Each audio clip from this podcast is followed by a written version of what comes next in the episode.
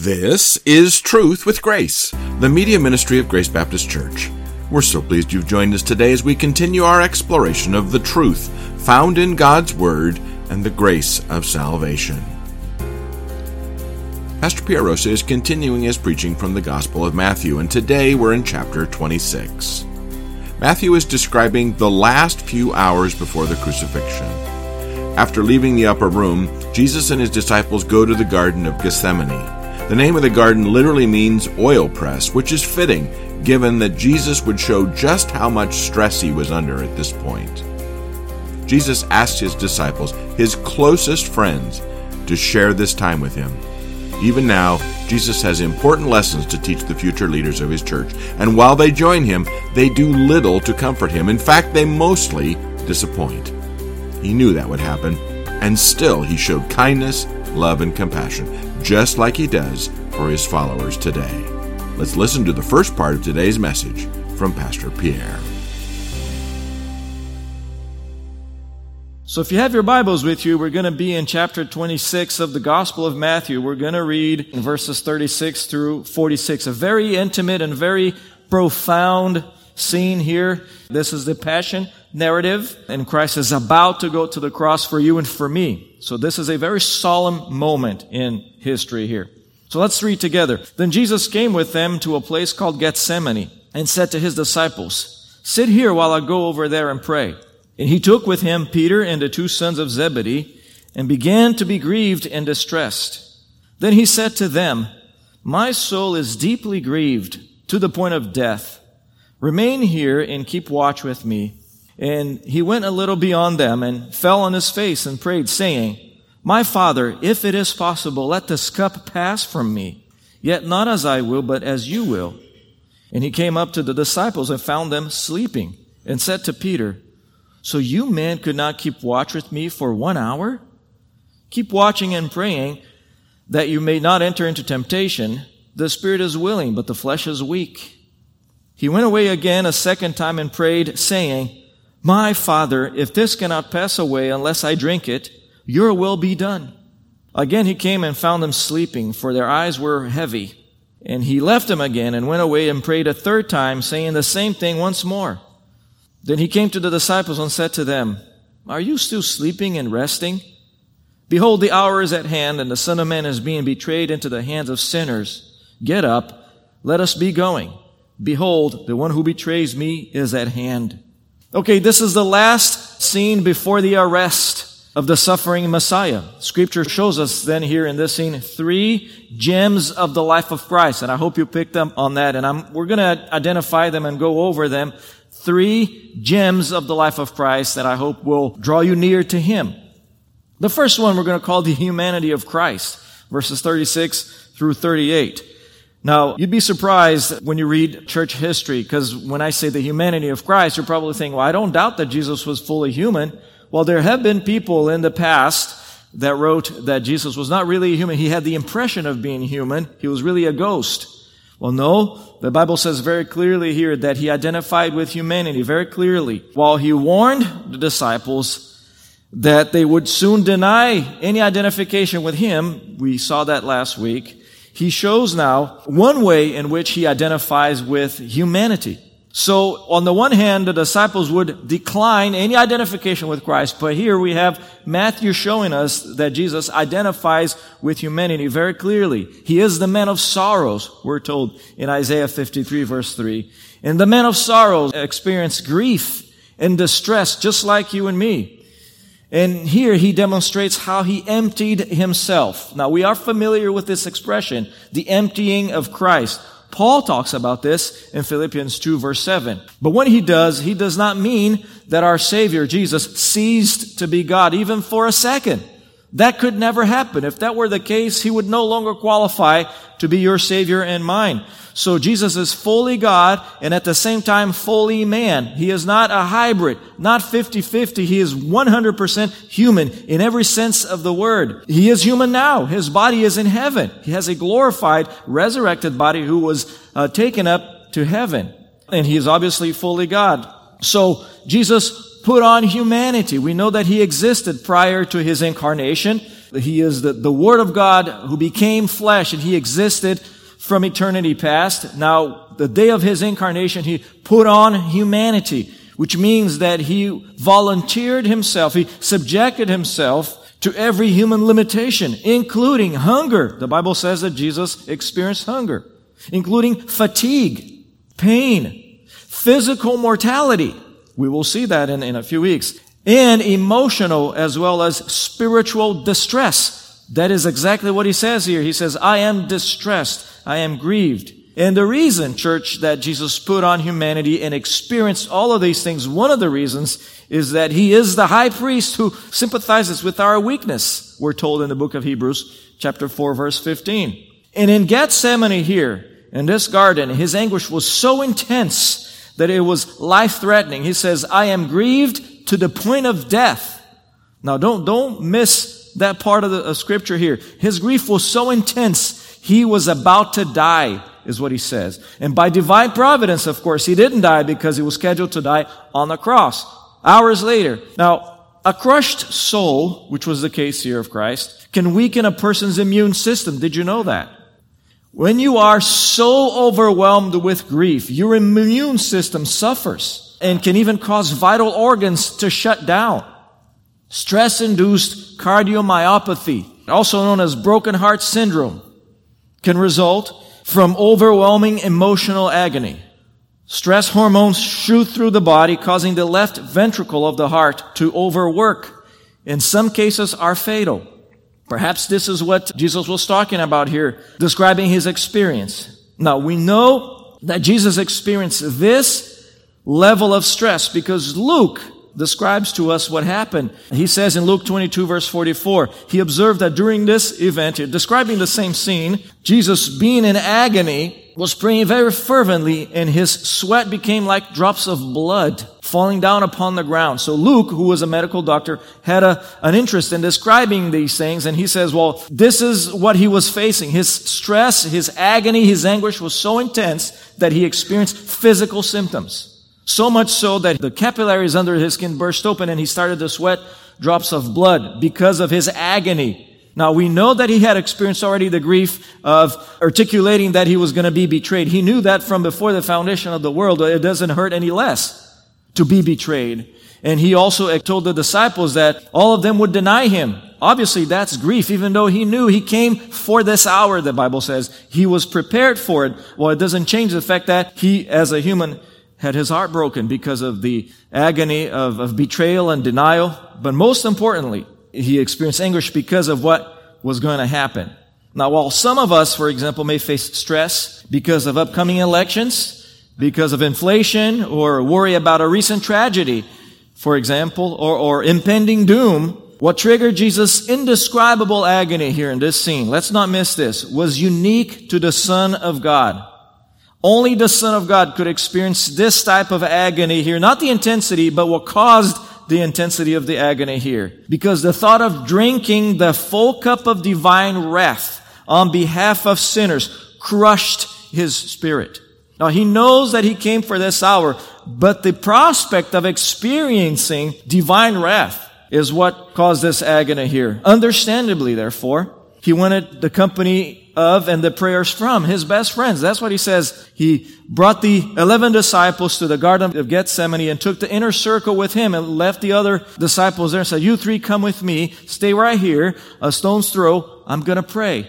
Now, being fully human, he will find comfort in the company of his disciples because God made people for that purpose. You and I are made for fellowship with one another. That is a divine gift that we have. We are able to fellowship. It's more than just socialize, it's fellowship together because we have so many things in common being of one spirit and, and one mind. In fact, scripture says that there is a friend who sticks closer than a brother. Proverbs 18 verse 24. And the Lord considered these men his brothers. He says that in, Matthew 12 verse 49. These were his brothers in the faith. So therefore, in his darkest hour, his darkest moment, he wanted the company of his friends to pray with him and to watch with him, to go through that moment of agony with him. He took then Peter, James, and John with him to the spot where he usually prayed regularly. We're, we're told in the other gospels, specifically John 18 verse 2, that this was a regular place that Jesus went to, to pray. But the fact that he took the three there shows more than just his appreciation for these three men, even though all of them would abandon him and one would verbally deny identification with Christ. He wanted them to witness this solemn moment, hence the command, watch with me. What he's telling these three is, I want you to see what's going to happen here. I want you to be alert. Now, they were tired. They had a busy week. They just ate a big meal. They, they walked all over the place to get to uh, the Mount of Olives there. And Jesus said, well, stay alert. I want you to see what's going to happen here. I want you to watch with me because they needed to assimilate a tremendous lesson here, all from the humanity of Christ. But this lesson that they were about to watch, or that they missed watching because they fell asleep, but later on, Matthew tells us, because someone told Matthew, what they were about to witness would revolutionize their preaching. Because remember, these guys were the leaders of the early church. And what better way to call people to repent than to have witnessed the terror of divine judgment from the one who received divine judgment? So it, it, was very important for them to watch and see the agony of the salvation that Jesus was about to accomplish for undeserving sinners like you and me. So they would then preach and say, listen, we're not asking you to come and be a part of our group. We're not asking you to come and join our church or, or join the crowd or join the following here. We're telling you to run from the wrath of God because we have witnessed the agony in the heart of the Savior because he was about to face divine judgment for you and for me. So that is a gem in the life of Christ here, a precious, precious nugget here for us to assimilate in our hearts and then draw near to Him. That's the humanity of Christ.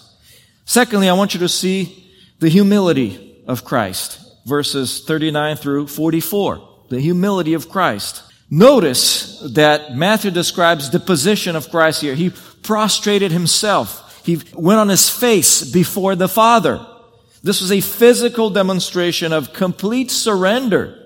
This is a man who is going to pray and he's going to pour out his heart to the Father. The attitude of the heart translated to the body and then he went on his face to pray to the Father. Now, the lesson obviously for those of us who are called to be imitators of Christ is clear.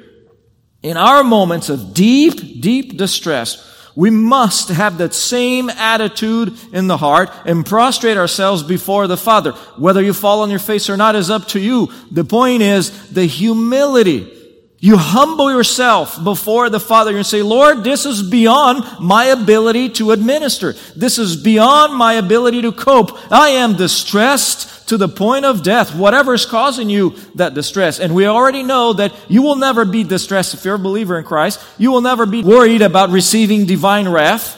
But life in the world, in this world, in a fallen world here, will cause us from time to time to experience this type of grief. Remember, Jesus said to the disciples, woe to the world because of its stumbling blocks. So we live in a world filled with stumbling blocks that will cause grief. And, and, and part of that grief is our own sin. In some cases, it's not related to our own sin. We experience grief just because we live in a fallen world. So we will experience, if you haven't already, this type of agony, those of you who have lost spouses or have lost children or a loved one or experienced betrayal, you will experience this level of agony here. And when that happens, instead of resorting to unhealthy coping mechanisms, for example, hitting the bottle or, or running for substances or self-gratifying behavior, what do we do, church? We fall on our faces before the Father and we say, Lord, please, I need you to rescue me. This is beyond my ability to manage. I can't manage my emotions. I am grieved beyond description.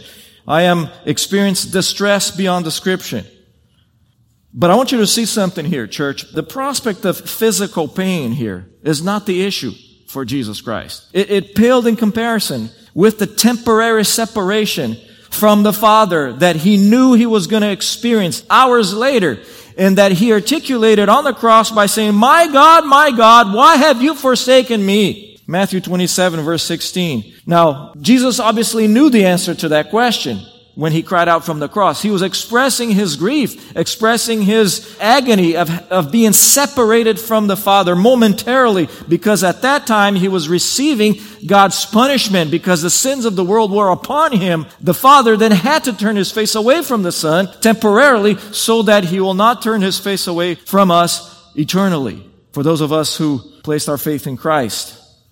But check this out, church. Jesus considered the will of God more important than even his relief, his own needs.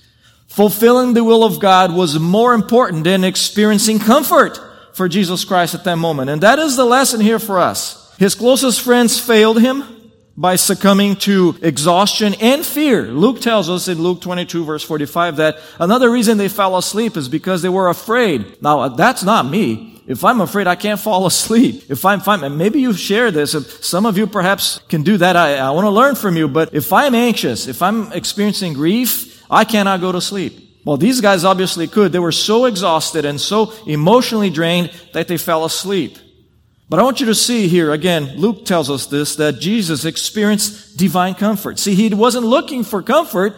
He was looking to fulfill the will of God. He was expressing his anguish of heart, knowing that soon he was going to have to face temporary separation from the Father. He was crying out to God, if it's possible, but if not, let your will be done and this and that. And what does the Father do? Luke tells us that he sent an angel to comfort Christ. So he was looking to fulfill the will of God, and God did more than Jesus was asking and sent an angel to comfort him, to strengthen him, we're told. And he wanted the inner circle disciples to hear that prayer, to report to the others, so that you and I can read about it and study it today even. Because they would lead the church and they had to learn true humility Remember the context here. Let's not forget the context. These guys were struggling with humility. Even in the upper room, they were arguing to see who was going to be the greatest in the kingdom. And Jesus washed their feet there. And now moments later in Gethsemane, they are witnessing the Son of God prostrate himself face down, praying to the Father, agonizing because of his anguish and, and, and crying out for strength to God. They needed to understand that because they were to model Christ and how, how else will they teach the early church? But let's look at what the Bible teaches us concerning prayer, because that's the theme of this part of the scene here. And following the example of Christ, because we are called upon to be imitators of Christ. And that is the reason why Matthew records this to us here. Somebody was within earshot and heard the prayer reported to Matthew, and obviously the Holy Spirit inspired Matthew to record these things for us.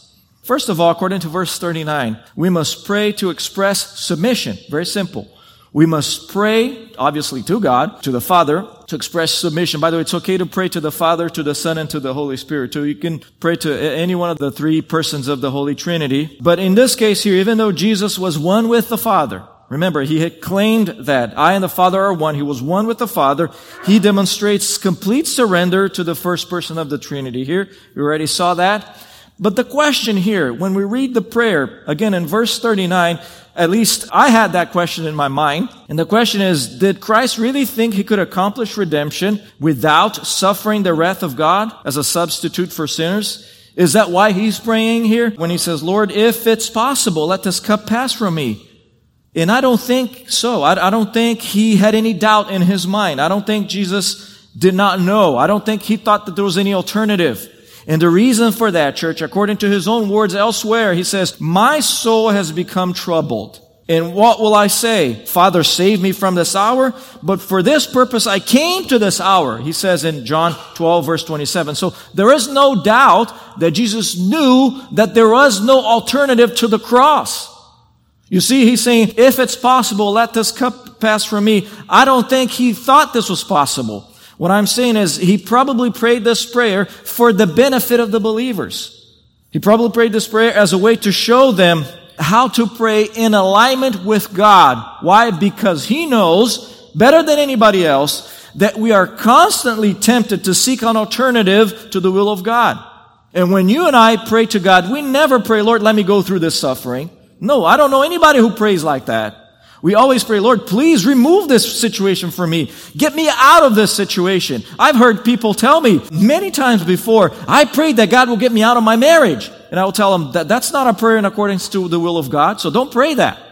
Or, you know, we constantly pray for God to get us out of trouble. And rightfully so, we are commanded to do that. Remember in Matthew 6 verse 13, Jesus himself teaches us to pray in his model prayer. He says, God, deliver me from evil.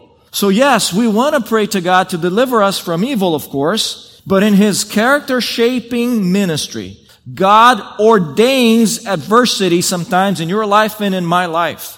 We can't escape that.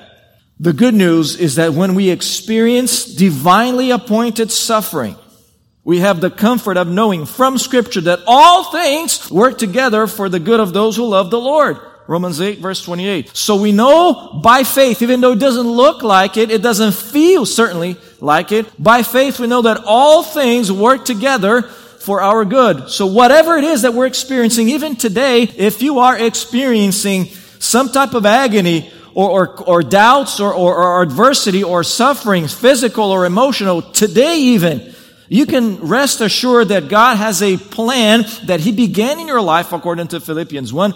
And that suffering has a purifying effect in your life. God wants to purify our affections. He wants to purify our lives. And furthermore, we must consider it all joy, we're told in the Bible, to encounter trials. Because of this, according to James 1 verses 3 through 4, the testing of your faith produces endurance. And let endurance have its perfect result so that you may be perfect and complete, lacking in nothing. So we know that the goal of God is to continually shape our hearts and mold our character so that we can be more like Christ. So that's the reason why I believe here Jesus had no doubt that this was his plan. His plan was to come and suffer the wrath of God on the cross. And he is saying here, if possible, but he knew that it wasn't possible. He is modeling the type of prayer that God expects from you and from me. But unlike Christ, we do not have perfect knowledge of the Father's will.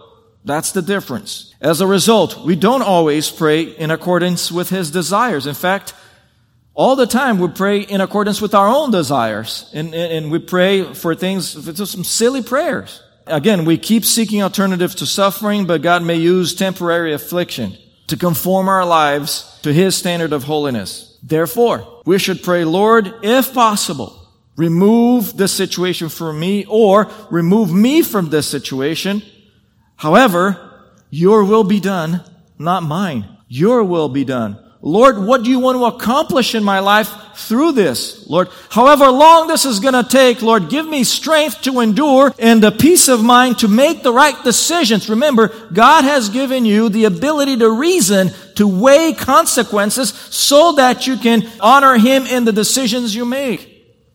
So Jesus' faith wasn't being tested here in this scene. In case you thought this was the case. No, his faith wasn't being tested. The disciples were.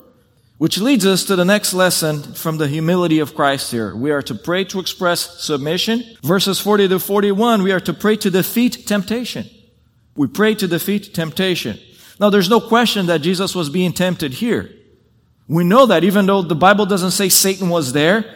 But here's what I think may have prompted Christ's prayer. Luke reports that after Satan tempted Jesus in the wilderness, this is way back in Luke chapter 4, the devil left him until an opportune time.